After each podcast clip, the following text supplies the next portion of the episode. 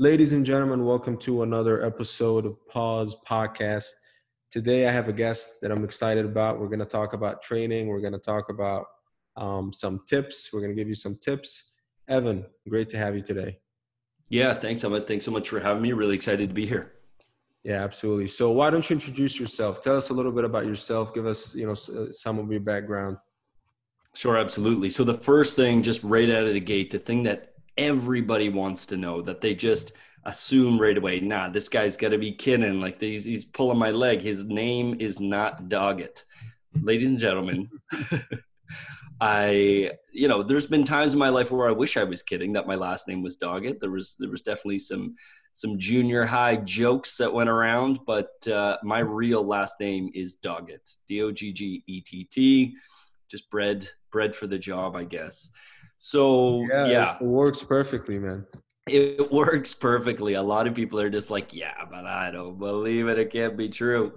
You know, it's like uh, a guy that sells campers with the last name Caravan or something. You know, yeah, yeah, yeah. I don't know. Anyway, so yeah, I mean, so I grew up in Nova Scotia, Canada, and I've I've done a lot of globe trotting, but before that was ever in my life, I distinctly remember my father's an RCMP officer. So for those of you out of the country or internationally, what that is is it's like it's the national police. It's like if you ever think of that stereotypical image of a Canadian police officer, it's the guy in the red jacket on a horse kind of thing. So my dad was one of those. He was a police officer, and I distinctly remember the very first time I ever saw a canine unit guy, uh, and I went, "That's it." This is this is what I want to do. Like I want to, you know, I always kind of wanted to follow my dad's footsteps. But I, I think it was eight when I saw that, mm-hmm. eight or mm-hmm. nine when I first saw that canine unit dog. Now, additionally, beyond the fact that you know my dad was a mountie and I get to see this dog, and my last name is Doggett. I grew up on Saint Bernard Street. You can look it up, Saint Bernard Street, Stellarton and my great grandfather's last name or my great grandfather's first name rather is clifford was clifford.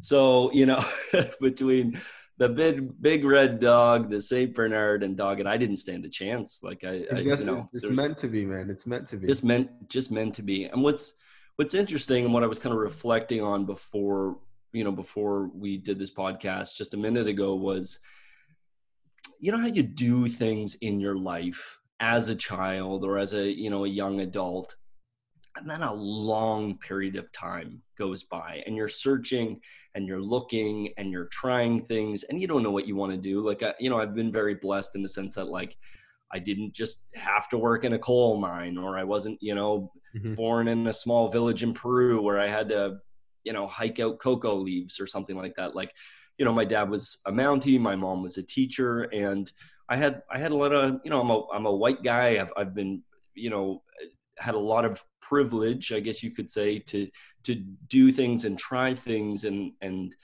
have had this opportunity to try a bunch of different things. But it's funny how we just come back to like it was blatantly staring me in the face, right? Yeah. What about dog training? But I think this is a new generation of dog trainers where we go, I can do this full time. I don't have to also sell cars.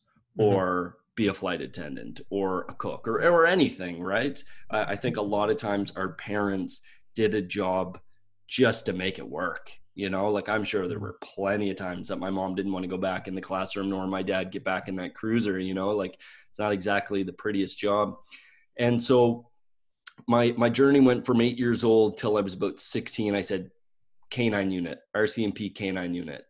And then around 16, I started acting in a way that a lot of 16 year olds act. I started trying different things and, you know, pushing the, the limits and the boundaries of my parents. And you got to think pretty strict household, right? With between a teacher and, and a cop, you, yeah, know? Yeah, yeah. you know, no meant no friggin' way. Don't ask me again. And so I, I really uh, pushed them and whatnot. And I you know, because we moved around so much with my dad's career, I kind of got this travel bug, and I went, maybe I won't be a police officer. Maybe I'll run a little bit on the other side of of the law and have a little bit of uh, mischievous fun. Nothing crazy, you know. never landed in jail or anything like that. But I globetrotted for a couple years. But dogs have always, I've always seemed to have a dog, or there, there's always been a period where I was you know, I've always been attracted to dogs. We grew up with dogs and all that. But there's like right after high school, we moved to Europe. And uh, by we, I mean me and my best friend, a, a guy that I played in a band with. And you know there was there was like street dogs that i would end up finding myself feeding and they would follow me home and i also lived in bogota colombia where I, you know, was luring home street dogs and trying to give them a bath and you know, wow. doing all that foolish stuff. And and in Colombia is where I actually adopted my very first dog. Uh, Bruno, you can see him on my Instagram. He's a beautiful purebred boxer, which is which is a pretty rare thing, especially in um, yeah, like a, um, a stray purebred dog, huh? a stray purebred dog. So he, he had ticks on him when they found him. And so what they figured happened with Bruno, he was about seven or 8 mm-hmm. And so a little bit more of a senior dog. And, and there's no ticks in Bogota. Like it's the city's way too much of a concrete jungle for there to be ticks. So they figured someone had him out in the country. They couldn't take care of him anymore. They, you know, they took him in and dropped him off. Or God knows what happened. Maybe he jumped out of the back of the pickup truck and they didn't realize till they get home. Right? It's a it's a yeah. very very big city. And so um, anyway, I, I landed at this adoption place. They only had one dog. I think it was just like a small. You know, to be honest, my Spanish was very bad. Mm-hmm. so communicating the fact that I wanted to adopt a dog and and you know that that's a four day story right there. Me trying to you know get this dog, and I arrived there and they're like, "This is the only dog we have, and it's a boxer, so short haired dog." Well, the thing that I left out of the story so far is that my entire life I've been extremely up until this point extremely allergic to dogs, any animal like, so the only thing that we had growing up, we had to get poodles because hypoallergenic poodles. So I grew up with little um, toy poodles. It's uh, no miniature poodles, so toy, miniature, standard poodles. And so we had miniature poodles, you know, 25 pound dogs, small dogs. My first job was walking these two Australian shepherds. My first job ever, like 12 years old, besides pushing a lawnmower, was walking these two Australian shepherds. And I'd come home and sneeze for hours, but it didn't matter. I just, I loved it anyway, so I show up and I show up at this adoption agency and they're like, this is the only dog we have. And I literally said to myself, well, I guess I'm not allergic anymore. And that was it. wow. and that was literally it. I, I took Bruno home and the the journey began of, you know, what the hell do you do with a dog? Right? And learning all the all, all the mistakes the hard way. Now and, and for those of you out there you? that have adopted uh, a, a, dog that was easy and then you got a, your next dog and you're like well this wasn't the same. That was that was bruno. He was more or less a pretty pretty easy dog. And how old were you then? Uh, how old was i? Two, uh, 20 20 20 Not, nine, uh, yeah 20 20 i had my 19th birthday in amsterdam my 20th birthday in colombia. Yeah. So uh, yeah 20 years old and i was teaching english as a second language living in the ghetto because the thing about colombia is there's about seven levels of society. Terrible thing where there's different like almost class systems. And the first some would say five or six. Anyway it doesn't matter. Let's just say there's six. So the the top two tiers they all either speak english or want to speak they all speak english of some level or they want to practice english right mm-hmm. and so then you go down another step or two another step and you know most of those people like i was i lived uh, i i originally when i got there i was living with uh, a fairly wealthy family that i met in canada and they all just spoke english so i wasn't learning spanish then i moved out moved in with a, a a philosophy professor, a lawyer, and a pilot. Sounds like a, a corny setup for a joke. and you have uh, a lot of stories, man. We can talk about a lot of stories outside of dogs, but you know. Oh, for for days, for days and days, and you know, essentially, I wasn't learning anything, so I moved to the ghetto, and where I where I was forced to learn Spanish because there was nobody uh, nobody there was speaking English, and I had Bruno, and it was just an amazing an amazing experience to try to navigate that as a young person of having a dog, learning a new language, teaching teaching English. Well, let me ask you this. Let me ask you this because you said Bruno was like seven years old at the time, and he was in Colombia, so his owners were probably speaking to him in Spanish. So when you right. got him, did you have to retrain him to, to understand English, or did you have to give him commands in Spanish, or how did that go? So you know, the way I kind of was with him was we just hung out You know, like the times that I can remember mostly was like I wasn't really that focused on obedience back then. It was more like he was easy.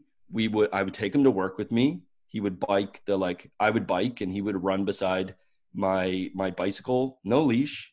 Originally, it was, there was the leash was on, but then I would like he he was so smart. He would literally come on the inside of the bike so that we wouldn't get wrapped up in a pole. And I was like, "You got this." So I just unclipped him one day, and he just he would run like he was that easy of a dog. And yeah. you got to think like all you got to do is Google image Bogota, Colombia, and you, you think I'd be crazy, but he was a street dog, right? So he was street savvy. He knew to stop and wait for cars. He knew not to chase after other dogs. Like if you've ever been to a third world country, those dogs are smart because they have to learn, right? You yeah. step out into traffic, that's it, you know, or you might, you know, you might survive that one or but like you don't go chasing after other dogs. You don't bark at other dogs because you're going to get your butt kicked, right? So he had all this savvy skills that I just I just inherited this amazing creature that like for the most part I just hung out with. Now, the challenge came with like separation anxiety, brutal, super destructive, because he wasn't used to being contained, right? Mm-hmm. So he mm-hmm. was probably a country dog, no leash, no collar, none of that. Um, somebody obviously leash trained him because he didn't he didn't really pull that much or anything, but he was older, so he's more mellow. But the separation anxiety stuff was challenging, and I did it all the wrong way, all the wrong way. I fed all the wrong food. I uh, did not do the the you know, quote unquote discipline stuff. I didn't have a structure. I didn't have a plan.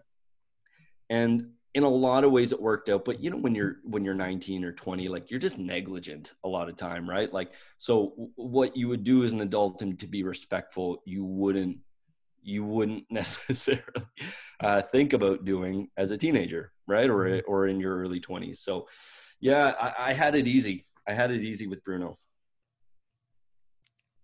So tell me about from that, from having Bruno, how did you get to to to to fall in love with training and learn learn about the different types of training and, and all that? So one day I was sit, sitting, you know, on the side of the road having a beer with my friends and Bruno uh, in Colombia. My parents called me and they said, "Evan, congratulations, you got into university." And I said, "Well, that's funny. I didn't apply." And they said, "We applied for you. You're coming home. Get out of Colombia." Swear to God. Swear to God.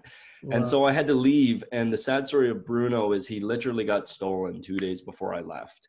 The plan was to take him home and, and to start university with Bruno. And uh, somebody snatched him. That's just life sometimes, you know. Um, you know, I, I have faith that uh, that you know the rest of his life was okay, but only God knows. And so I came back so he wasn't three years of like too protective, or like he wouldn't like ah, ward off. And he would go with anybody. He wouldn't put up a fight. And the reason I, I mean, I have extra insurance that he was okay because somebody said, somebody said, listen, I saw Bruno. He was with a guy and another dog. They were on a bike, and he was leashed up, and he like you can kind of tell, right, the way someone dresses and the way you know someone presents themselves that they're quote unquote you assume anyway that they're a good person. And yeah. and they said like he looked like a good guy. And with the caste almost the caste system there the, the levels of society um, you know they they gave me as much assurance anyway as as they could to say that he was with with the right kind of person. So i came back i did three years university did an exchange to argentina.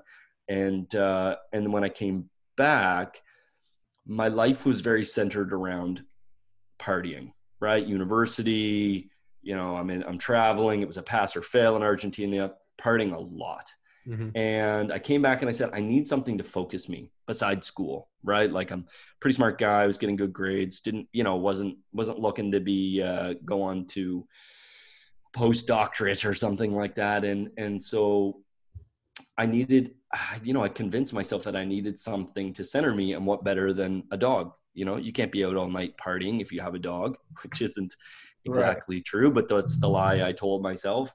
And um, and I basically dumped all of the, you know, I, I put it off on on the dog, right? So I came back and um, I found a dog at the SPCA in Montreal, flew into Montreal, found a dog at the SPCA, and that was the beginning of the next chapter of like, oh my God, Bruno was really easy. I need help how old? How old was the dog that you got at that time? So they told me he was like two or three, Um, Rush, you can see him on my Instagram or or on the uh, the web page. He's everywhere. He's literally like the logo is based off of Rush. He's a boxer pit bull lab mix, you know, ish, whatever. And so, yeah, he um, separation anxiety, reactive, um, could be by times dog aggressive uh, a lot, lot of energy, lot of energy. They told me he was two or three. I took him to the vet, and they're like, "Oh my god, no, this dog's like ten months old," and so very puppyish. Um, you know, uh, containment phobia, everything, basically everything. But he wasn't nervous, which was nice. Like very friendly with people, but also very defensive. So like, don't even like after two days of being in any house, don't even think about walking through that door like launch himself at the door. wow. just a nut bar. Um, yeah. Sweet dog, but just a lot of energy, right? A lot of energy. And when you have a dog with a lot of energy and you don't have a plan, it can be very challenging. It could be very, very, very challenging. And so um, I was, I just, just fell in love with learning about dogs. I, I started researching about nutrition and health and wellness and exercise. But I was also in my third year of university, three and a half years in. And how do I manage this dog? Because, you know, because like I was on a lot of bursaries and things like that, that, you know, I paid for university myself. And uh, after first year, because I was forced to go to begin with, right? Right. Uh, and so, you know, after that, I was, you know, I, I was working two jobs uh, in university. I was dairy farming, working at a drugstore, and uh, had the dog and doing school. So it was a lot to manage, but I, I found myself spending more time learning about dogs than my schoolwork. I literally signed up to work at the the local doggy daycare to walk dogs. So I started a little dog walking business from there. I volunteered uh, with a groomer in my in you know in my university town and i was just reading and consuming all things dog. One day someone walked into the grooming salon and they said oh my god cesar millan has the dog whisperer has a course that you can apply to uh, and go out to california and work with him. It's this new thing. And i went well i'm definitely doing that. And she had mentioned like you know i keep getting denied. There was only like three the, there was only two prior classes to when I went. I was the the third class, and it was it was going to work out to be about ten thousand dollars. Now, that to a university student, like that to me now is like that'd be like saying like, you know, it's it's it's half a million dollars or something, right? It's all relative. And I was like, there's no way, there's no way I can come up with that money. My now mother-in-law fronted me a good portion of the money, maxed out my credit cards and before I knew it, I was on a plane mid February during university to California with my dog Rush to work with Cesar Millan. That was uh, the beginning of phase two. Wow. So, so before that, you were learning on your own. You, you got to learn a, a couple tricks. And obviously at, the, at that point you stopped partying, right? There was no, there was no more partying. You're working two jobs. You have the dog, you have school. You went to California to work with cesar yeah. Millan and what did you learn that kind of uh, dictated what you did after that? what did you, did you fall in love with training more, or what? What was the experience like? So, I mean, everything prior to going to work with cesar Millan was basically like, you know, I watched. There was probably nine or ten seasons. I think all. I think the show was canceled by that point, and I had, you know, pirated all all ten episodes, all ten seasons, and just watched them on repeat and so when I got there, it's really all I knew was kind of what Cesar Millan was doing. And what I learned was a lot of things. What I learned was that like Hollywood can tweak a video so that a completely untrained dog looks significantly better in 23 minutes. Well, that's not the case, right? Um, I also learned that there's a lot of different ways to train dogs. Like there was a lot of dog trainers there.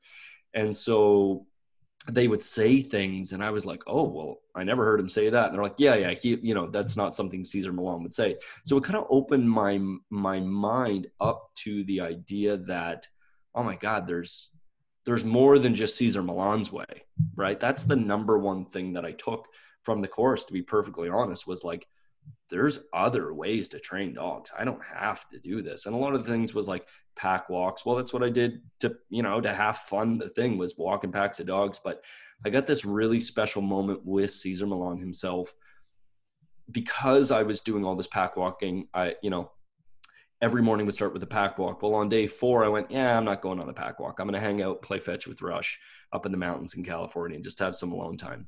And then as I'm coming down the mountain, um, I meet face to face with Cesar Millan and his pack of dogs, and he was just going to feed the llamas, and because he's got all kinds of critters there. And I, because I lived in Colombia, speak a bit of Spanish, and so I was like, you know, in Spanish, which always makes uh, you know a native speaker more more comfortable. I was like, "Do you mind if I hang out with you?" He was kind of a little hesitant, right? I mean, as I'm sure a lot of celebrities are, is like, what is this guy gonna say or try to do? Like, there's there's when once you hang out with celebrities for a while, you get to see that a lot of them are, in my experience anyway, the limited experience I have is they're a little bit mistrustful, right? Which rightfully so. He had a lot of things going on. Want something from them, you know, versus somebody kind of always wants something, don't they? Right? It's yeah. not it's not how can I help you? It's what can I get from you? A lot of times, right? right? So he's like, but you know, the fact that I spoke Spanish and I kind of you know threw in some colloquialisms helped, and the whole crew that I was hanging out with that week, I only hung out with the Spanish speakers, which was just a blast, right? I mean, you know. Latinos are uh, they're hilarious. Anyway, so I go in and I start feeding the the llamas with cesar And you know, before long, I can't keep up Spanish in in Spanish, so we we switched to English. And uh, you know, I went, you know, th- this is my moment, right? Like I'm alone with Cesar Millan. I'm not going to get this opportunity. It's not so, like he was so around 24 seven. You didn't meet him at all. Like you went there for the. I had so like so like he was presenting, right? Like I might be up on stage if I got chosen, but it was a group of like 40 people, 50 people like it wasn't it wasn't like a I'm going out to work one on one with Cesar Millan. It was like a you know a group experience. So I said hi to him. You know, actually, what I did was I walked up and I went, I like clapped him on the back and was like, Don Cesar, which means like the boss Cesar, you know, and he looked up yeah, at me and just went like, hi you know like, yeah yeah yeah. Oh god who is this crazy fanboy you know. I fanboyed out way too hard he's just but like, that time ah. you were with him you know you, you, you started hanging with him so the one-on-one time i got i was like don't ruin this evan you know like this right. is your one shot of asking Cesar Millan a one and getting like one-on-one time so i went what so so i was like can you teach me something he's like what do you want to know and i was like anything anything and he's like no, that doesn't cut it. Like, ask me a specific question and I'll try to answer it. And I'm just like, shit, you know? Yeah. And so I said, um, nothing prepared. I said, can you tell me about one mistake you made in your personal life and one mistake you made in your business life so that I don't need to make the same mistake? That's and the question. look on his face yeah. was like, I just almost like I slapped him. He just, or like he saw a ghost or something. he just went, whoa. Um, you know, he wasn't expecting that. And yeah, yeah. he said, okay, so here's my answer. My number one mistake of my personal life was I made my number one person your number make your number one person in your life someone who supports you someone who believes in you someone who isn't going to be a yes man or a yes woman but someone who's going to say you can do it. Someone who genuinely believes in you that might say, like, okay, probably not the best idea to jump off the building if you don't have a parachute. You know, they're not going to just say yes to everything. Yeah. But someone who's going to, and it was literally like a Yoda moment um, it where it was like he was literally drawing in the sand. He went, This is you right in the middle.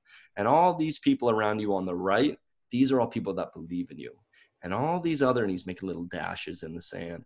All these people on the left, you see these guys over here? Yeah okay, the one at the top there, that's, you know, that was the number one person I had in my life. And this was a no person. No, you can't do it. No, that won't work. Nobody will buy that. Nobody will believe in this. Nobody's going to do this. And yeah. he said it, you know, it's a very challenging thing. And for those of you that have those people in your life, for, for me, to be brutally honest, that was my parents a lot of time. It was like dog trainer. You're going to spend 10 grand during university to go out. You don't have that money. This isn't going to work. Just do dog grooming. You can make $30,000 a year. That's a great job, blah, blah, blah. and and it's really challenging when you have that and you and you feel alone thank god for my now wife i mean you know it was literally my girlfriend at the time and her mom was like i'll front you six grand no problem because they believed in me you know and eight years later uh, uh, i'm here but he said so that was his personal advice was make sure that you surround yourself with positive people so important right and he said, My business advice, the number one mistake I ever made was I didn't sign a contract. And when I did sign a contract, it was a terrible contract. He's like, In Mexico, your word is your bond, you shake hands. And, you know, he's also a little bit older. Cesar's probably pushing 60 now. So, like, back in, you know, um, Michoacan or uh, whichever province he's from is like, you know, your word is your bond, right? Like kind of an old cowboy kind of way, right? And mm-hmm. so he's like, when I when I signed the contract, like all basically the contract was, and you can this is public knowledge, you can look it up, like all the Cesar Millan hairbrushes and crates and t-shirts and beanie babies and what he never saw a cent for that. He never saw a penny. Really?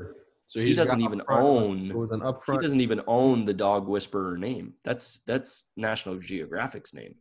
He's not the he's not the dog whisperer, right?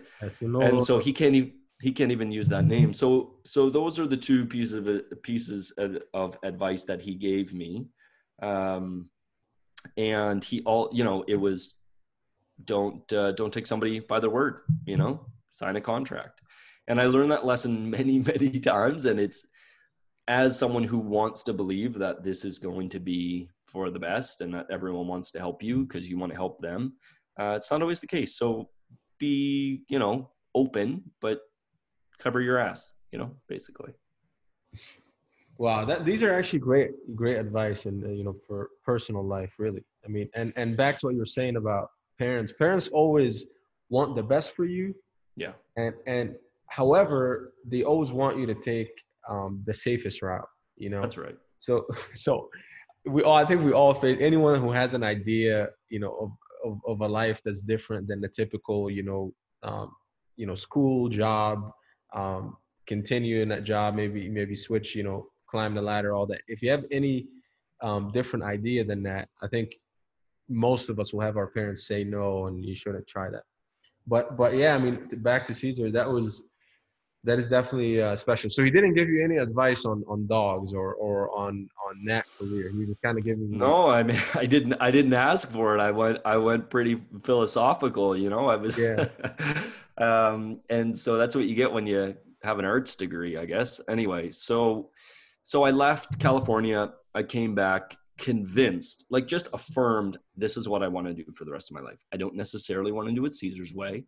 I want to go and work with everyone that I met at the conference. I want to go and and Google best dog trainers in the world and work with every single one of them.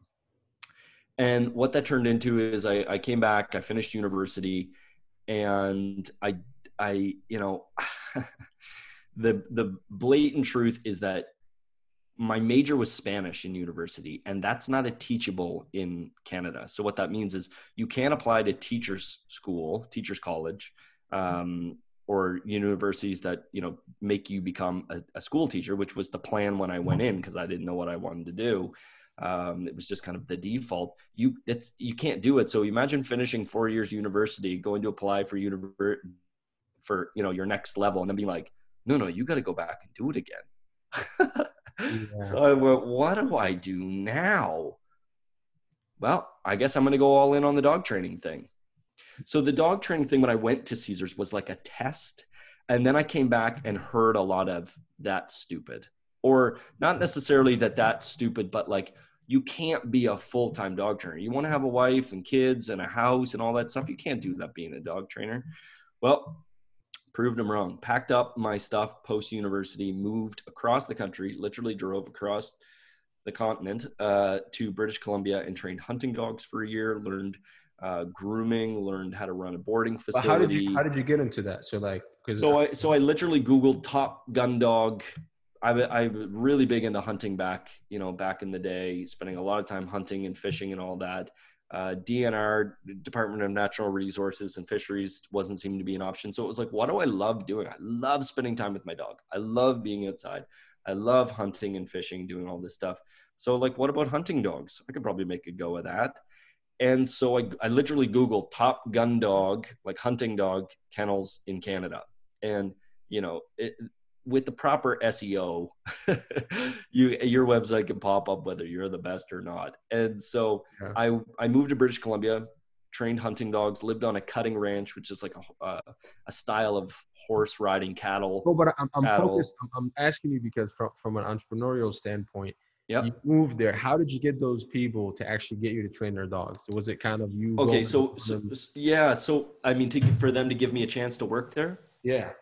So what I did was I um, I bought a return ticket to the place. I called them and I said, "Listen, I want to I want to come and work for you." And they went, "You know, what what's your experience?" And after about four questions, she went, "Okay, well, your experience is nothing. you know, you can only bullshit so far. You know, I worked at Cesar Millan's. Okay, well, that's great. What does that have to do with hunting dogs? Have you done this? Have you done that? Have you?" And I didn't even know what the words were. And uh, and she's like, "Oh, okay." And I was like, "Listen." I bought a ticket. I didn't actually buy a ticket at that point, but I was mm. like, listen, I bought a ticket to BC already. I'm coming out there anyway. Can I come hang out for a few days? And like, you know, and I and I'll I'll, I'll do whatever you want. I'll clean kennels. I'll you know I'll walk dogs, whatever you want. I got out there, and the lady's husband had just passed, and I got out there, and she's like, "Hey, do you know how to change the spool on a whippersnapper?" I'm like, "Yeah, of course." And uh, my first my very very very very first job was cutting lawns right? And then right after that was walking dogs. So of course i know how to uh, run a whippersnapper. And you know in high school i had a con- quote unquote construction company landscaping and all that. I've yeah. done a million things. And so i was like yeah of course i know how to change the spool on whippersnapper. And she went you're hired.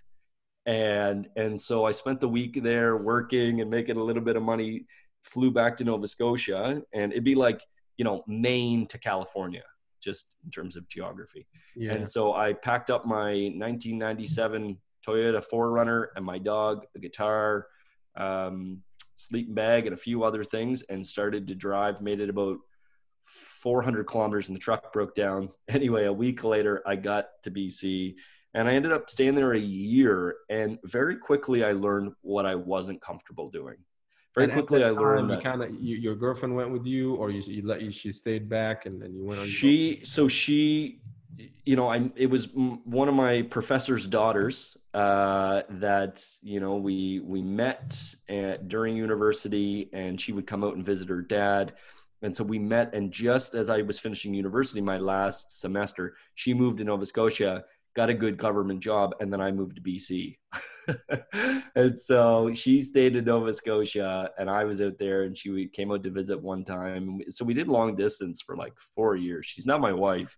Um, we really made it work. But again, having that person in your life that that genuinely believes in you, you know, makes a world of yeah, difference. She always that, knew. I mean, what you're telling me now is like you know the sacrifice of you leaving leaving her behind, going, and then I'm and I really admire what you did, by the way. You know, calling and and and fighting through not having the experience. That's truly the entrepreneurial spirit and what you have to do mm. to achieve your dream. So that shows how passionate you are about training. That's that's really awesome, and that's why I wanted to dig into it because you kind of skimmed over it. But I'm like, wait a minute. I mean, how did the how did you get them to actually do it? You know, because I know how hard yeah. it is when you start something to get yeah. people to trust you, you know? Yeah. So, so yeah. Well, especially you imagine getting a call, you're in California, some kid calls you with no experience from Maine, being like, Hey, I really want to do this thing. It's like, yeah, you know, bugger off, kid. I got stuff to do. I don't have time to to train right, you and right. do this.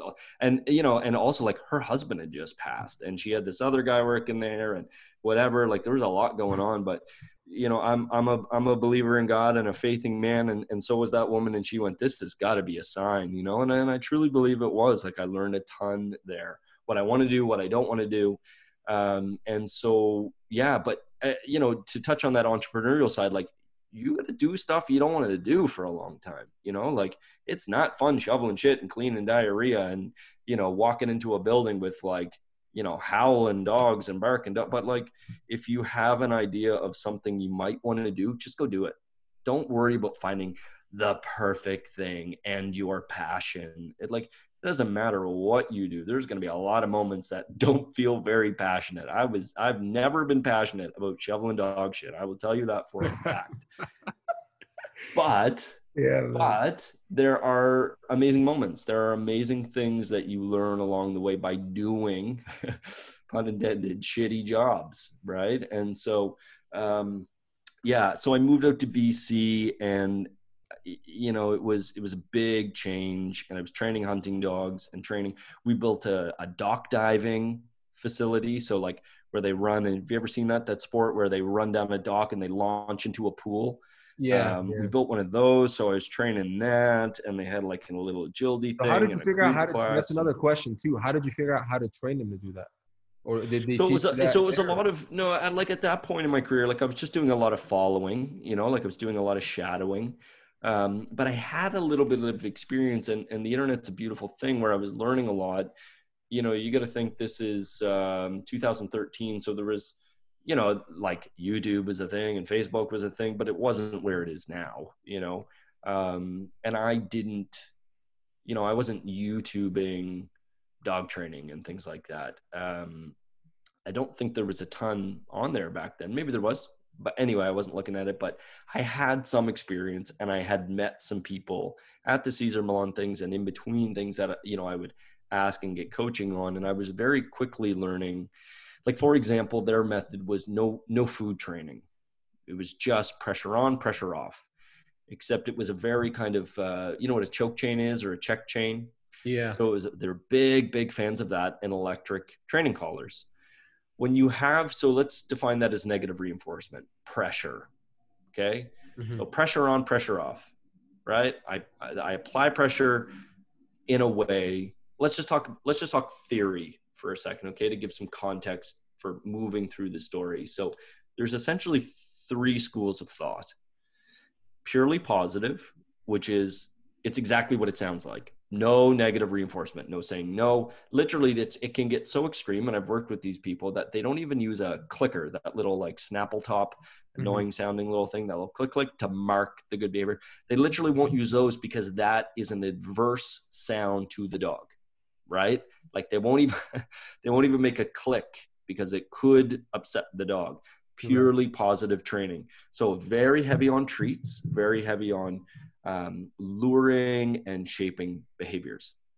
Amazing. Don't get me wrong like don't don't misjudge my my laughter as uh, like i don't believe in positive reinforcement. It's so important. How good does it feel when you come home and or you wake up or whatever or someone says like damn you look good today like that feels good. Right. i don't care who you are right? Hey did you lose weight? You're looking good. Mm-hmm sure did. Well you didn't but yeah i'll take the compliment no problem right? You're in the you're you're going covid you know there's a little break in covid and you get back to the salon for the first time and that person is massaging your scalp right? Like that that Mhm. feels good. That is positive reinforcement. Someone's feeding you cheesecake bring it on right? So i'm a huge fan of positive reinforcement.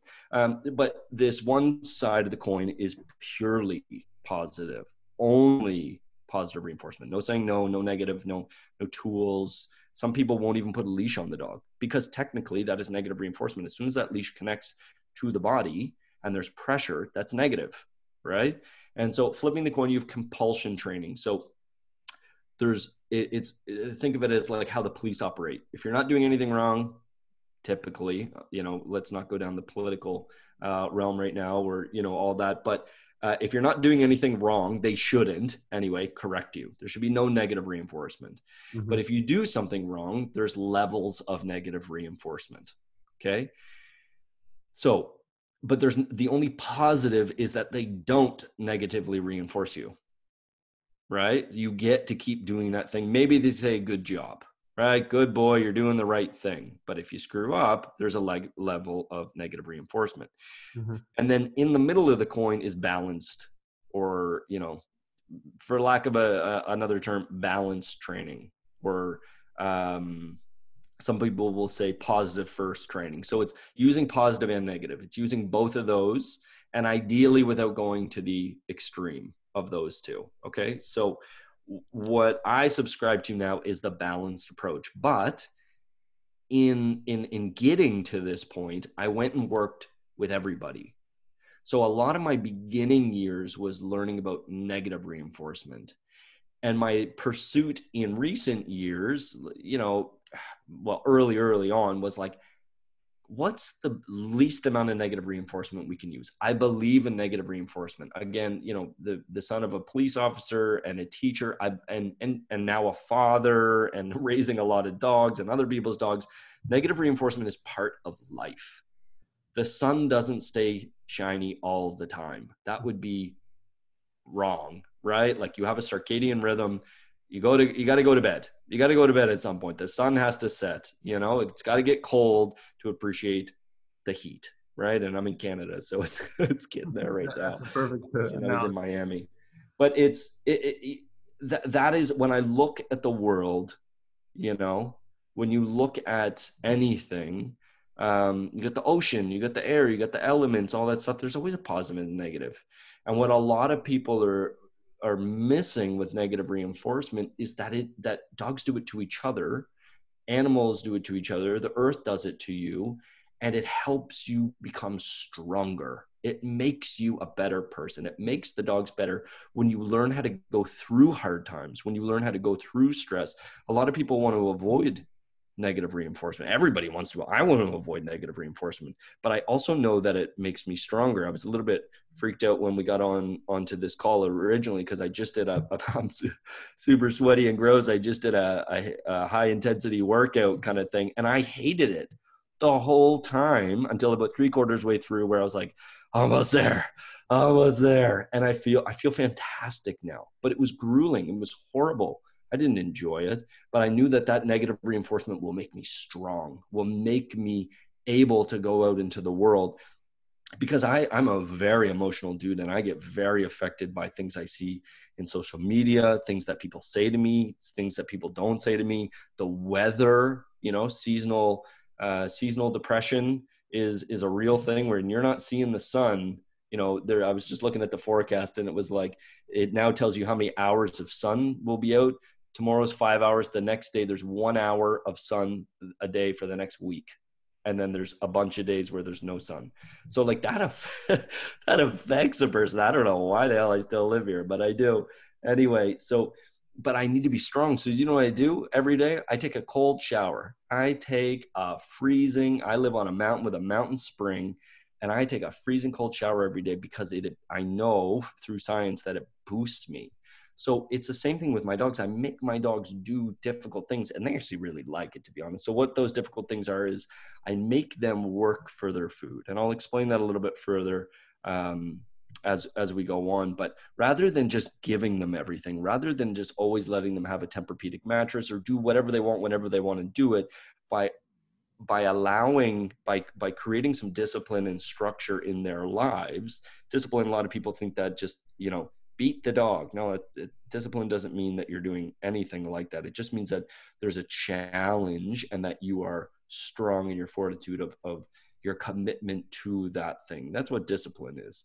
And that's, that's my definition of it, how I apply it anyway. So um, it's important to do challenging things. So, so when my dogs do things that I don't want them to do, or, or potentially dangerous things, I believe as dog parents, dog owners, whatever you want to say. I, I often refer to the to to my dogs as as my kids, um, and you know I'm a I'm a human father as well to my skin babies, my fur babies. But I I challenge them, and I really you know uh, my number one role is to keep them safe, right? Whether you have a human child or a dog child, your number one role, in my opinion, is to keep them safe, not necessarily comfortable right?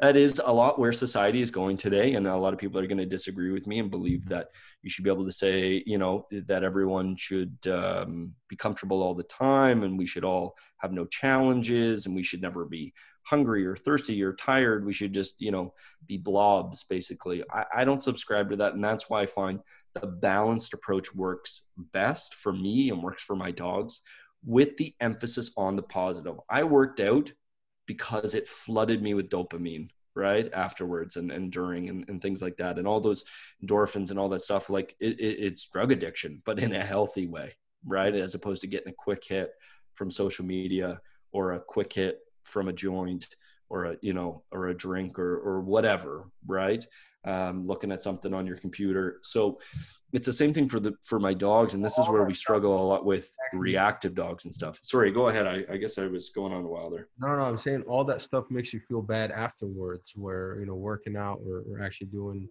um, any activity would make you feel better afterwards. That's right.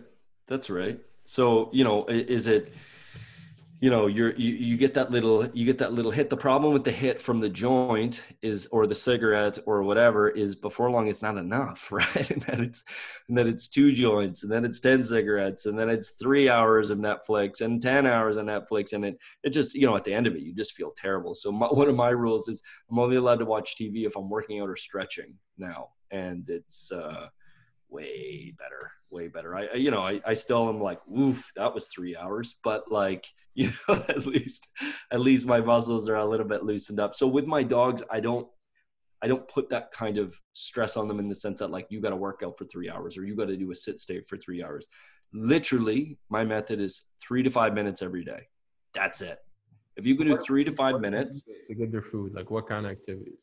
Okay so you know let's say the, the, secret and i talk about this on my my podcast. If you just google dogged style there's the website and facebook and all, all the social media things but i've got a podcast and the number one episode it, it talks about the secret of dog training. It's also in the online program. Your first video is what i call the secret of dog training and i learned this from my last mentor and it, it's you know and he learned it from somebody else and it's it's not it's not a secret. It's literally the same thing that you do when you go to work. You have to work to get the money.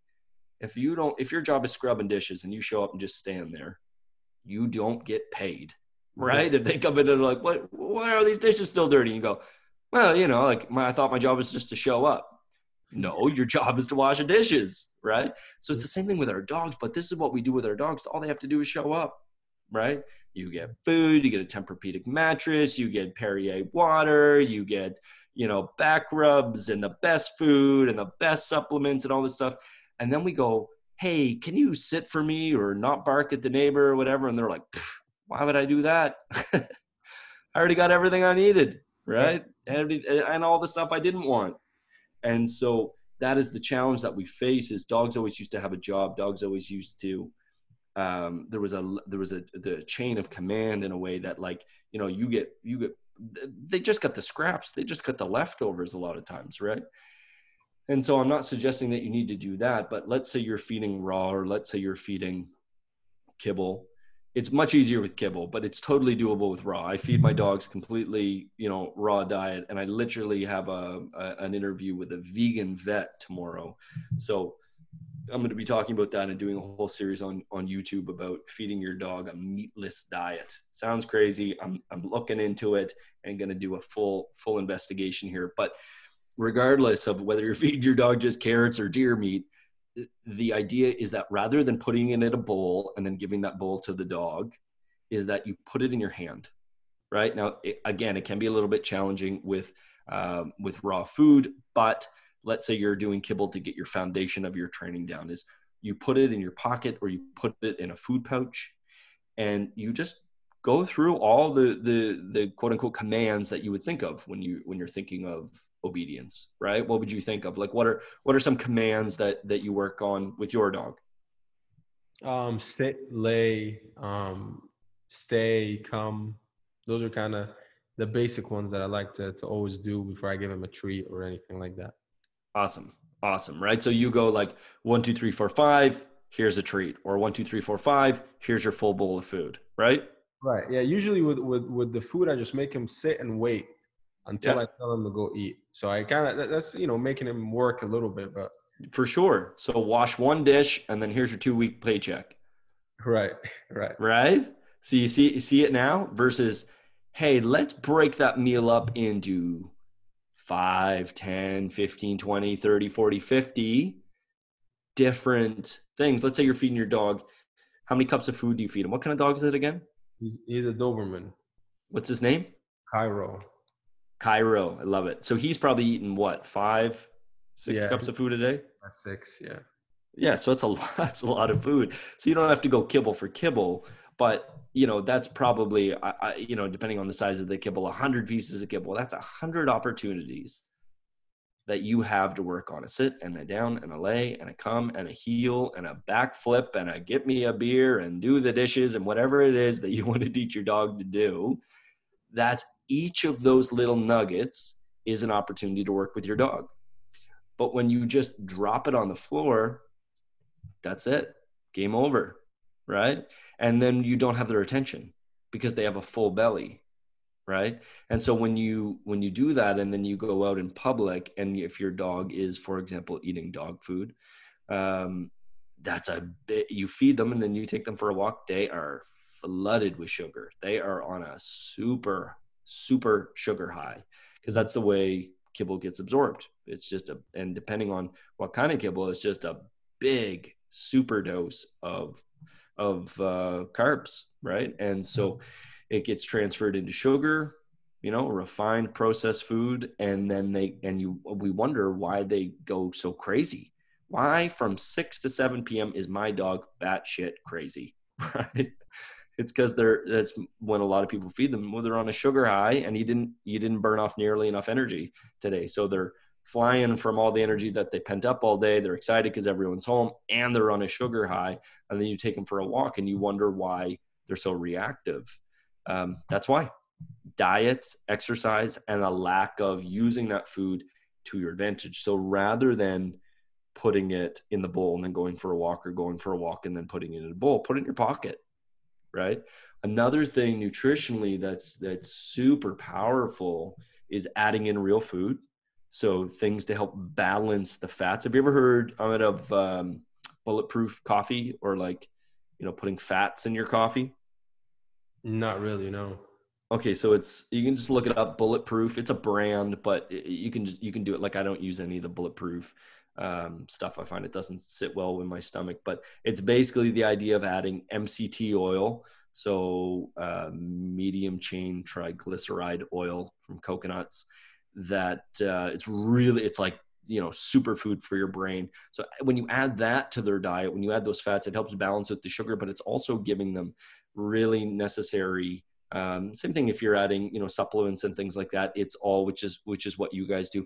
When you nutrition is the foundation. So for me the things that i teach now after you know going to texas and being in bc and and you know uh, studying nutrition studying this and learning grooming and learning dog walking and working at a doggy daycare and for me i've never been this guy that wants to be the best at one thing i want to know a bit about everything it's like I play the drums and I play the guitar and I play the piano and I play the harmonica. I'm not fantastic at any of them, but I can, you know, I can, I know my way around all of those instruments. Yeah, yeah. Um, you know, I ski and I snowboard. I do that. Like I've, I'm the most diverse. It's gotta, it's gotta do with the ADD if you haven't noticed, but it's for me, it's like, I, I need to know for me, there's seven elements of, of pet parenthood of raising a dog and so that's that's what i did with my online courses it's seven seven different things to talk about all the different ways that we can work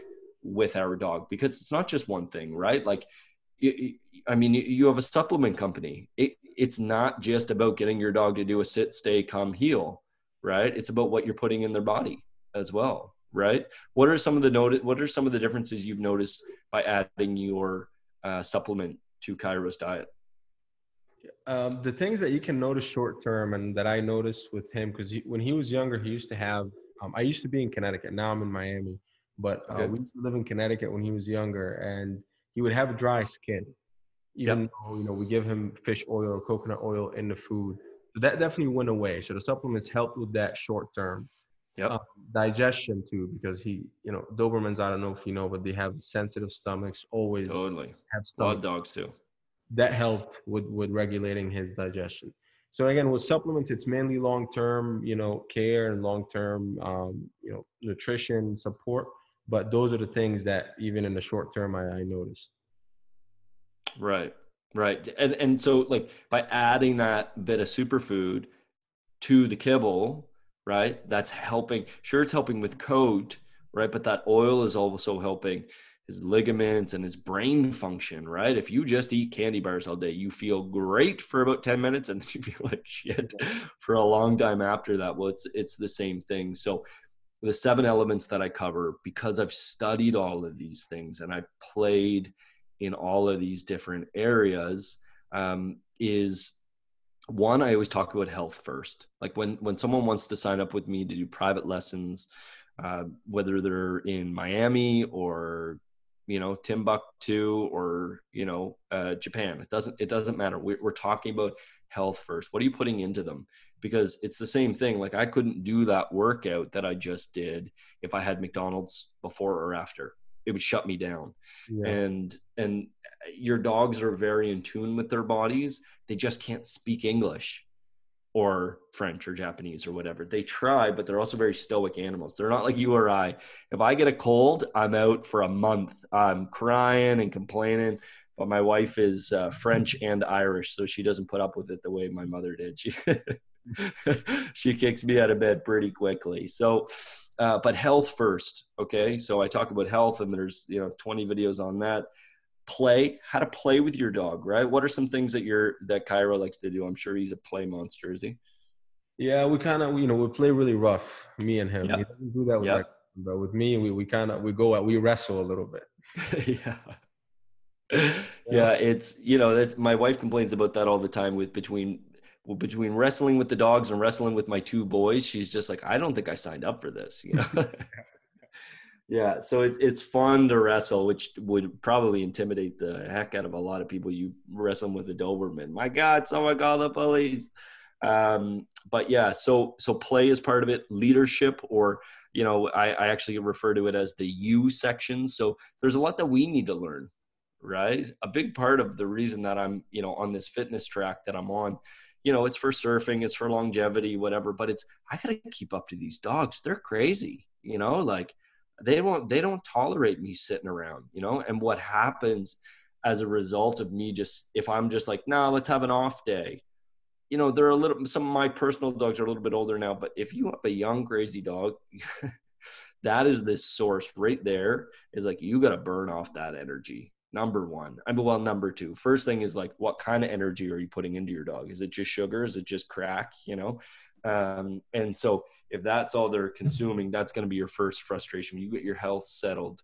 Um, feeding this dog right supplements food you know getting their gut health that's the number one one of the number one things in the health section is is getting their gut right um, and you, a Doberman owner, know that very intimately. Obedience, of course, is very important. Teaching all the different commands.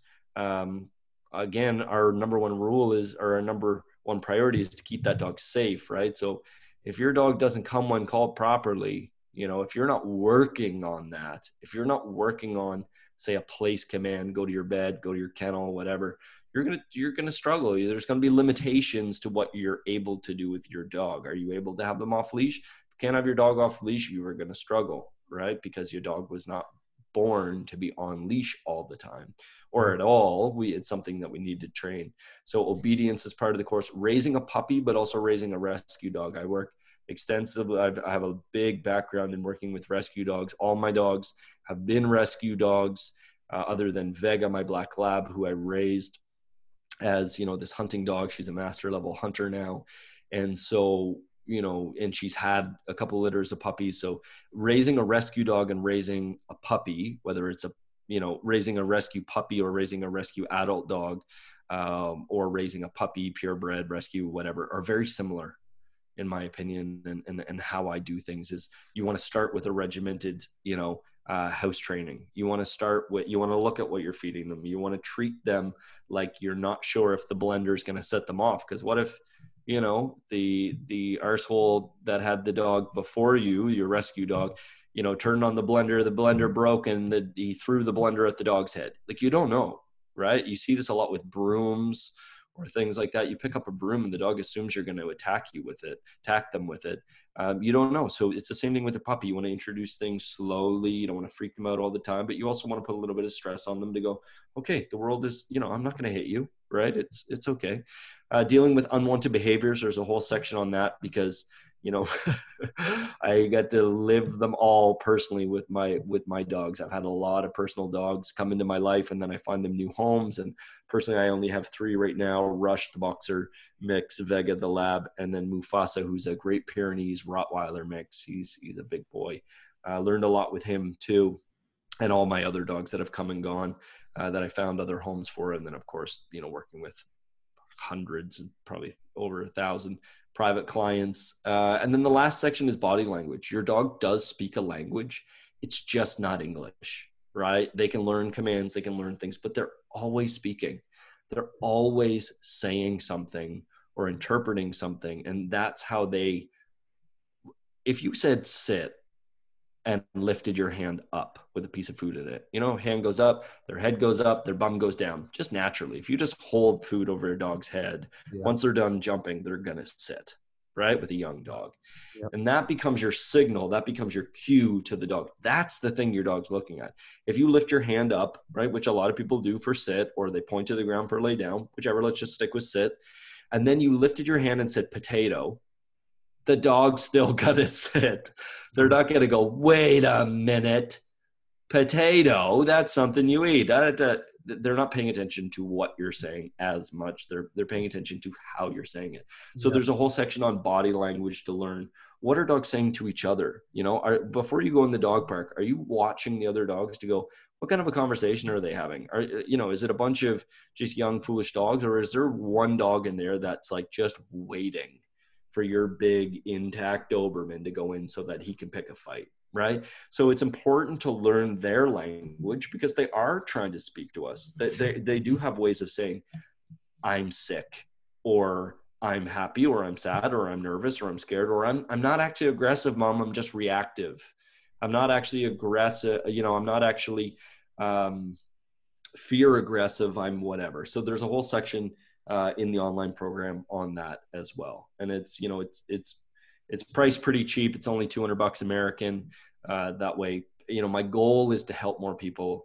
Anybody with a rescue out there, we're working with um, setting them up so that their staff gets it for free, their fosters get it for basically free, and uh, you know, it's only cost them a couple of bucks, and then their their own people, um, you know, they can promote it, and and that way the dog comes into the foster care system and the person has a system. They have a plan of how do i do it? Because far too often we go on youtube we google something and we're left after two three four five hours sometimes almost feeling schizophrenic right? Like one person said yes one person said no one person said do this the other person said never do yeah, that. you say uh, that yeah because even even when you want to teach how to walk on a leash you know some people say prong collar no prong oh collar. my god the, it's crazy. It's the wild west yeah. Yeah. So, so, how, so how does the course how does the course work? Is it is it like um, videos or is it one on one or, or how? It's it's all it's so so the online course. There's options to work with me in a couple of ways, but I would say for everyone, start with the online course. It's 200 bucks. You got nothing to lose. I guarantee. If you don't like it, I'll give you your money back. But the idea is that you sign up, and it's there's over 120 videos in there. Like it is so over delivered it's insane like the amount of value and and the thing for me is you know we're already into this for this this podcast this episode for an hour and I, I feel like i haven't talked about anything you know? Like i could literally talk dogs for weeks on end because i've studied so many different things right? Like i've studied a lot of unwanted behaviors and the different ways to approach it. So the the program starts with the secret of dog training. Then there's some documents in there that you can print off, some some uh, follow along spreadsheets, so that basically you can track your progress every day. You can write down, you you know, there's a section about your frustrations and your goals for your dog, so that way you actually have a plan. Because if you're not writing down your plans for your dog, for your health, for your marriage, for your career, for any of that, you don't know which way you're going you mm-hmm. don't have a plan. That's very dangerous. That's like getting your car and going, I'm going to Texas, but I don't know which way it is. Right? You're you're gonna land up in the in the ocean, you know, or Canada. Um, and so you need to have a map and also it's really nice to have one voice so i signed up with a business coach this year and he and he says his rule is one voice for one year so what he means by that is don't go on everybody's podcast. Don't go on everybody's youtube channel. Don't don't have don't be listening to this guy and that guy and this girl and that girl. Just try to just follow one thing. And so for me that's why i wanted to have like a one-stop shop is that like if you want to learn about grooming it's in there. You want to learn how to play tug with your dog it's in there. You want to learn about you know dealing with your own anxiety when it comes to uh, having a, a difficult dog it's in there. Well, it'll be it'll be in there Friday or something like that. I just keep adding to the I just keep adding to the course. But anyway, the the um, for me it's it's that I didn't if if there is going to be polarity, if there is going to be options in the course, which there is. Like for example, I talk about how to condition a prong collar, but I also condition, you know, I show how to condition a gentle leader. So almost completely opposite things. But here's the thing: it's not my dog. It's not my journey. If you don't ever want to use a prong collar, that's okay. But you need another option. And you need an option that's going to be better than like a flat collar or a harness. Although, you know, I talk and use those as well. So for me, it was this this option of like, how can I provide the world with a balanced approach, but also in a way that you go like, well, I don't have to use any negative reinforcement if I don't want to. At no point is there a video that's like, here's how you hit your dog. Like that's not we're not talking that that kind of training.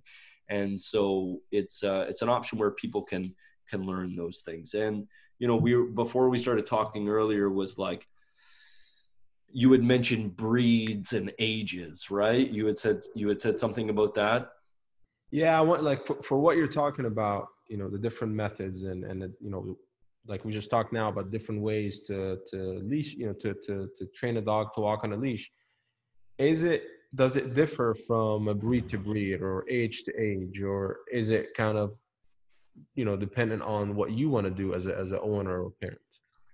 Yeah 100% so like we know sorry it's just away from the mic.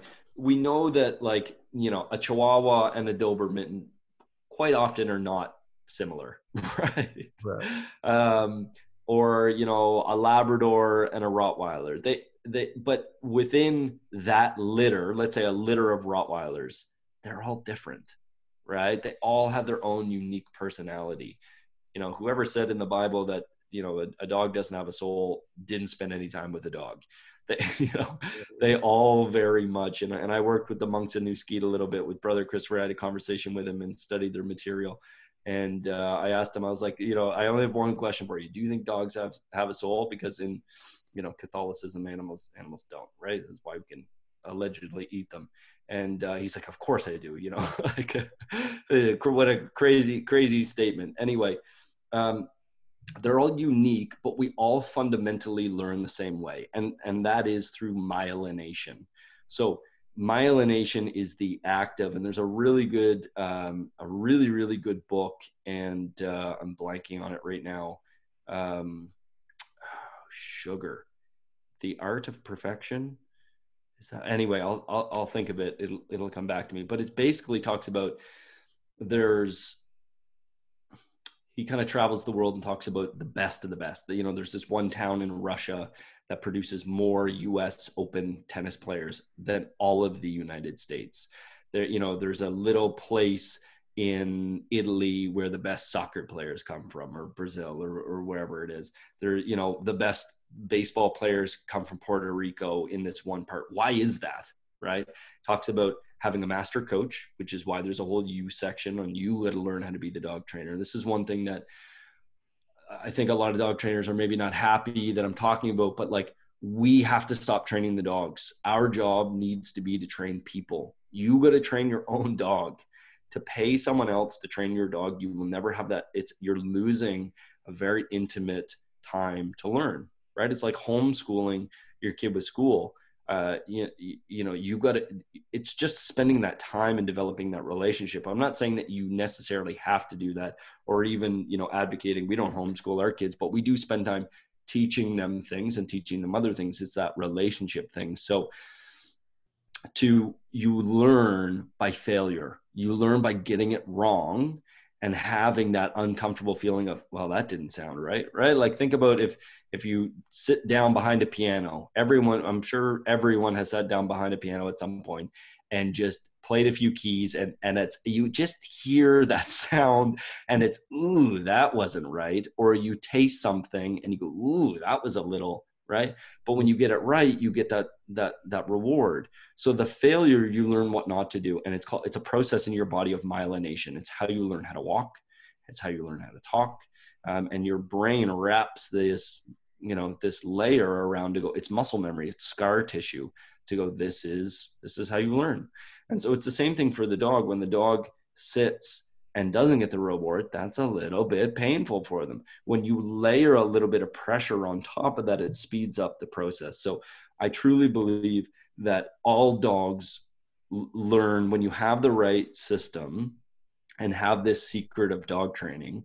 It's the same thing as like if your job was to send emails if every time you pressed a key or sent an email, you know, to go a little step further, to send an email correctly, I was giving you a paycheck right away as opposed to waiting two weeks for that reinforcement, you would be banging out emails like a crazy person, right? Mm-hmm. So I believe that while between large breeds and hunting breeds and, and protective breeds, there are some drive differences, like a, you know, your Doberman might be significantly more defensive. So how we deal with that, while it's going to be the same as the Chihuahua that's super defensive, you might need to add a little bit more pressure, a little bit less pressure, a little bit more positive reinforcement, a little bit less positive reinforcement than you deal with the characteristic of you have a really nervous dog versus an overly confident dog. Obviously, you're going to approach those dogs a little bit different. Maybe one you apply a little bit more brakes and the other one a little mm-hmm. bit more gas and deal with them that way. But fundamentally, negative is negative, positive is positive, and you, when you layer the two, it ultimately comes down to you're working with dogs very similarly. Yeah, it almost sounds like how you're raising children. I mean, it's it's it's it's the same way. Like you're not just gonna punish your kids all the time.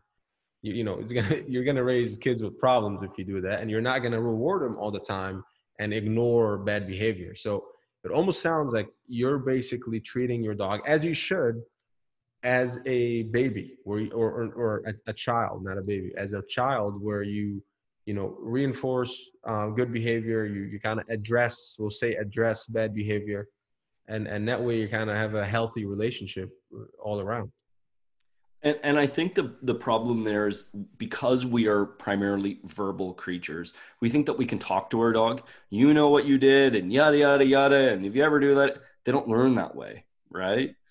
if you come in and your dog's ripped up the garbage and you start hollering at them and they you look at or you even look at them you know you're pissed and you just look at them and they give you that like oh oh and they quote unquote know they did something wrong right? We've we've all experienced that where they, you just look at the dog and they're like oh well but evolution has happened to the point where they go they've learned right which hunters are happy hunters and which hunters are pissed off get away from my meat.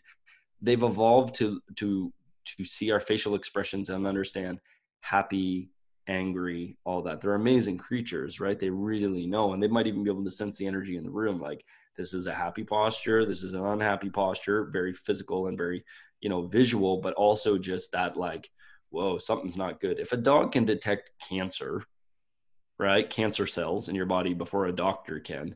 Pretty sure they know from across the room whether you're happy or sad, right? So, um, or angry or, or, or whatever it is. But uh, so the problem with saying, and you're right in a way, like you know, it's it's like raising raising a kid, and and and also in that there is choice.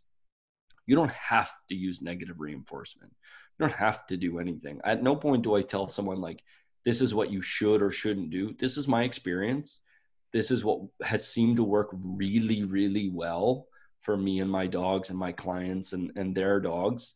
That and, and you know here's how we can expedite the process. You don't ever have to use negative reinforcement but it does help expedite the the process because you learn quickly what you don't want to happen right? I don't like when this is a little uncomfortable so i'm gonna i'm gonna work harder to avoid that situation. You have you ever been broke? ask you a question here. That's yeah. I, will I'll steal a little bit of a tip from you. So my dog chews every and anything. So i can't anything laying around a shoe a t-shirt anything okay that is that he shouldn't get can't be laying around. And you know when he does it again like you mentioned, I kind of tell him no or something like that, or hold it and tell him no, and he does it again and again and again to the point that I'm just I just put stuff away and and make Yep, sure You just avoid it. right. So what you know in terms of of, of uh, kind of addressing the negative behavior, how would you address it for him not to do it again? And obviously, it's not something I can reinforce like when he's not chewing something because you know it's not like I can I can he's just sitting there and be like, yeah, good job, you're not chewing. You know what I mean? Yeah, I mean you you can, but is he getting the drift? Right? Is Right, he is he understanding without a bunch of cues of like this is chewing, this is not chewing? Um, no, you, you you definitely can reinforce that. So anytime that there's an unwanted behavior, because I'm all about giving people a choice, it's got to work for you. If I go, um, you know, go get an air horn, and every time the dog, you know, uh, chews is about to chew something, you blow the air horn it, you know, it's going to scare the snot out of them, whatever. But if you're like, oh my God, I don't want to do that, and I'm, I'm going to get evicted from my apartment, that's that's crazy.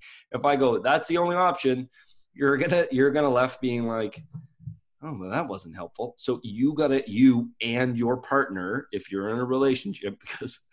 90% of my job is uh, relationship counseling. You got to get on the same friggin' page, which is why it's so important. And that's why in the course it addressed with like, we're do- doing this as a family and we're writing these things out together. Because like if your goal is to have the dog um, if if your partner's frustration is the dog is in bed with us and your and your frustration doesn't align with that or or you don't agree with it, there's a serious conflict there. But okay so let's get back to the any sort of any unwanted behavior. This is my checklist. These are your four ways to do deal with it. You can ignore it. You can avoid it. You can redirect it or you can correct it. So, one of those four options. So, what are the consequences? What are the pros and cons to ignoring it? The pro is that you just get to go, oh, well, and you get to buy new clothes every day, right? Right. Uh, the con would be that your dog is probably uh, going to have an obstruction and die. Um, it's going to cost you a lot. You know, if that doesn't happen, it's still going to cost you a ton of money in, in clothing and bad for the environment and all that stuff. So with that behavior, you go, oh, okay, well, I probably can't ignore it, right? Like that's not really a realistic option. Barking at the door, maybe you ignore it. The dog will eventually stop barking. Person will go away. It's an option. Might not be the option that you're like, I'm, I want to do that, but it's an option. And and to be honest, there's a lot of things that you might think as a dog trainer that I wouldn't ignore or avoid that I do. That I'm just like, not worth it um, because there's only so much time in the run of a day and there's only so much effort it's the same thing as like there's plenty of plenty of arguments that i don't have with my wife right.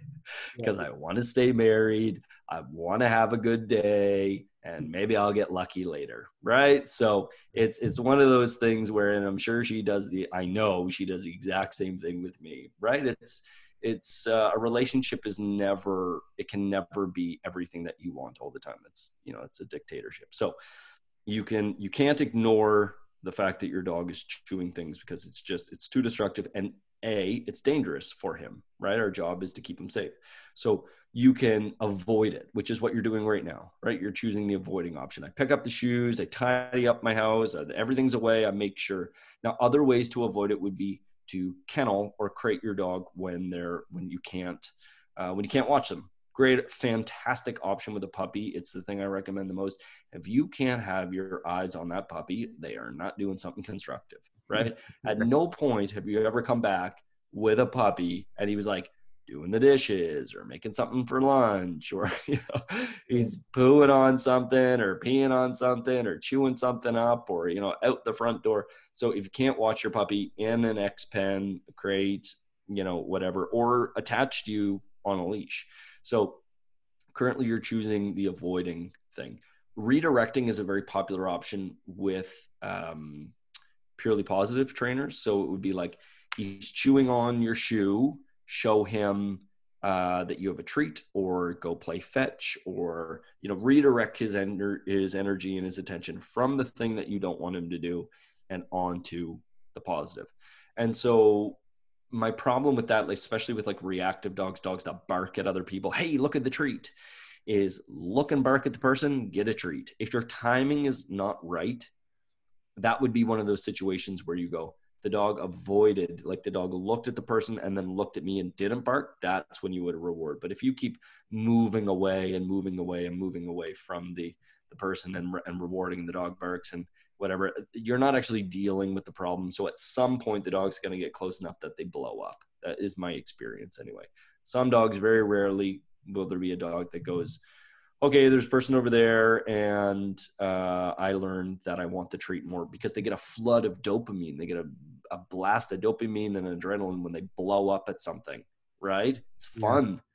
To holler and scream, uh, and so that's what the dog gets off on. So you got to be careful with that one, especially depending on the breed, right? You get a dog that's pretty jacked up, and you you, you know you get a dog that has either some fighting lines or some working lines in them. You know, you get a Malinois or a Doberman or a, or a lot of dogs, even some golden retrievers. They learn that it's really fun to bark and lose their mind at people at the window. Um, so, you know, you, you just got to be careful about how you're redirecting and are you actually just positively reinforcing that behavior. Uh, so the last option is correction, right? You, but the, the problem with correcting your dog is you, oftentimes if you're you're not paying attention right you're not intentionally setting up the scenario to teach them a lesson it and what happens is you show up you walk into the room and the dog's chewing on your shoe when you're not prepared and you didn't know and then so you end up just you know saying or doing something that wasn't part of the plan you got to intentionally like with a puppy right put down some kleenex on the ground or put down your shoe and correct them for it now a correction for me starts as minimal as possible. But oftentimes, just saying no, whether it's a firm no or you're even screaming at the dog, they they learn to just ignore that. Right? There's been a lot of people in a lot of relationships that thought it was normal to just scream at each other. Mm-hmm. Right?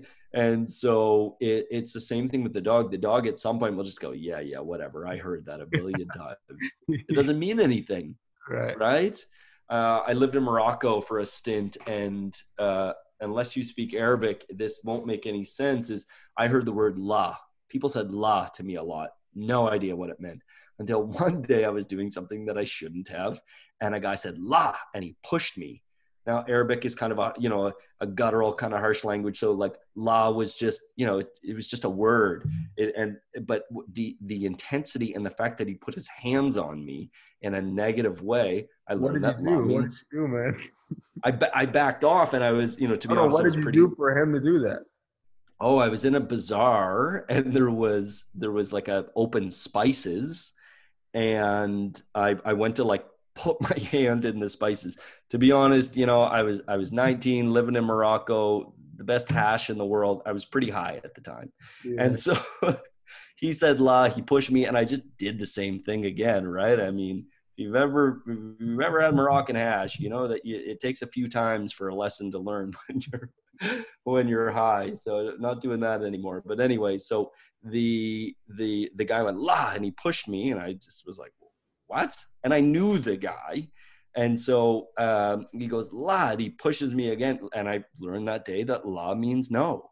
But I didn't know that, right? Just the same thing as you going no to your dog and nothing happens so, no in a dog's language is what? It's a growl, it's a warning.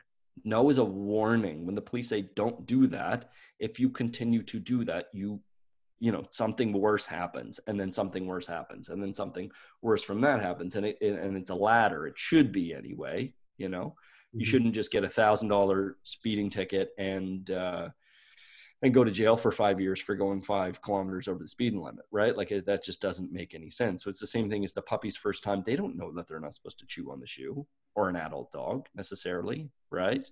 You keep taking it away and you keep saying no, but like, you know, okay, let's say, let's argue and let's say that that they do know that they shouldn't chew the shoe, but they keep doing it. Well, chewing the shoe is more fun than the no is bad right? The reward is greater than the consequence. Yeah. So you just need to make the consequence greater than the reward right?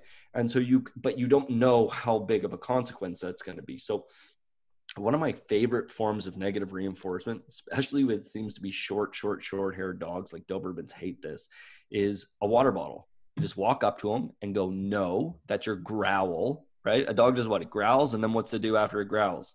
If you don't listen to if you don't respect the growl.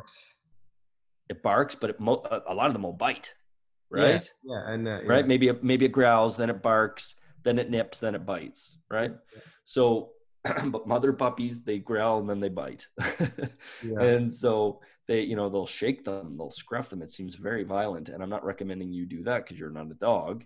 Um, and so, but if you went up to him and you went no, and then sprayed him in the face with a water bottle, he's probably not going to like that. Now, that can be very dangerous if you don't have a, a, a, solid relationship with your dog or this is a new rescue dog. I don't recommend you necessarily go that approach. Um, you need to ease into that. But, you know, a lot of times with a rescue dog, if you raise them by getting them to work for their food, you're establishing there's so much positive. This is the thing that people get hung up on negative reinforcement is they go, oh, it's so bad. The dog's not going to love me or trust me. It, it, yeah, if that's all you did, it's like the police. I've never, even as you know, the son of a police officer, driven by a police officer and been happy. yeah.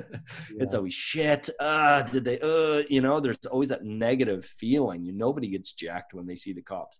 My mom didn't get excited. You know, it's because it's nothing but negative reinforcement. This is why so many people go to this radical approach of like just get rid of the assholes, right? They're not providing anything good because the good that they provide is not um, something visual, it's not something in the moment, right? You want them when you need them. If you're getting robbed, you you, you know typically you're going to want them, but um, you know the rest of the time they just look like they're doing nothing, right? They're not. You're not bringing me anything good.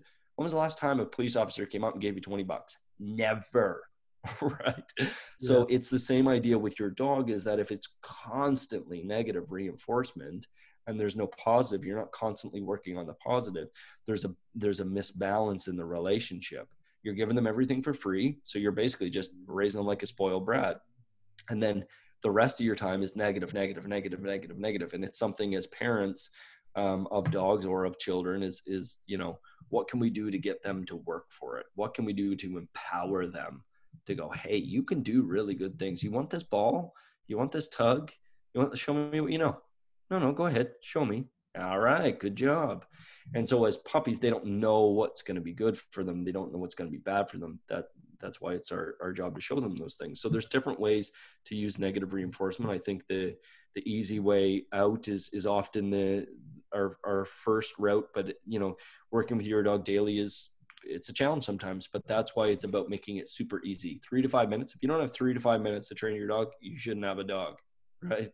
So it's that it's that element of working with them daily, chipping away at it. Just chip away at it. You want a six pack of abs, it's not going to happen overnight. Just chip away at it. Don't make it grueling to the point where you're going to throw up and not be able to, you know, sit up straight for a week because then you're not going to do sit ups anymore. If you train your dog for 30 minutes or an hour, you're not going to want to do it the next day.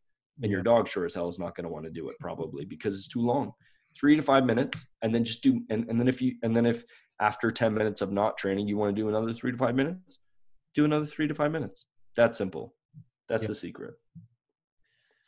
Love it, man. There's so much that we can talk about right now, but we'll have to do another one. We'll have to do another one. We're gonna have to do many more. You know, you can, you can come back anytime. I, I really I love it. Conversation, but where can people find you? Tell us about the website, your podcast. Say that you said that you started a podcast, your Instagram, all that stuff. Yeah. So if anybody just Googles Doggett, D O double G E double T, D O G G E T T style, doggettstyle.com, Doggett Style on Instagram, Doggett Style Dog Training on Facebook. It's Doggett Style, baby. We're everywhere. I love it, man. I, I like I like your style. I like your your your training method. I think the to look to look at dogs as as as as you're in a relationship with them versus kind of telling them what to do.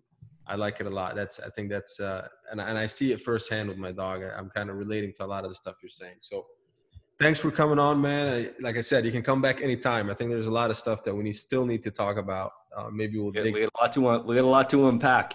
A lot more, and a lot more about your experiences too. Maybe in the beginning of every episode, we'll talk a little bit about your experiences. A lot of interesting stuff. But thanks, man, cool. for coming on. Um, thank you, everybody, for tuning in. Go check out mypaws.com. Go check out um, Evan's website. I would definitely recommend if you have a puppy or um, even an older dog. A lot of older dogs don't behave either. So go check him out. Check out the course. And uh, don't forget to give your supplements. See you guys next episode.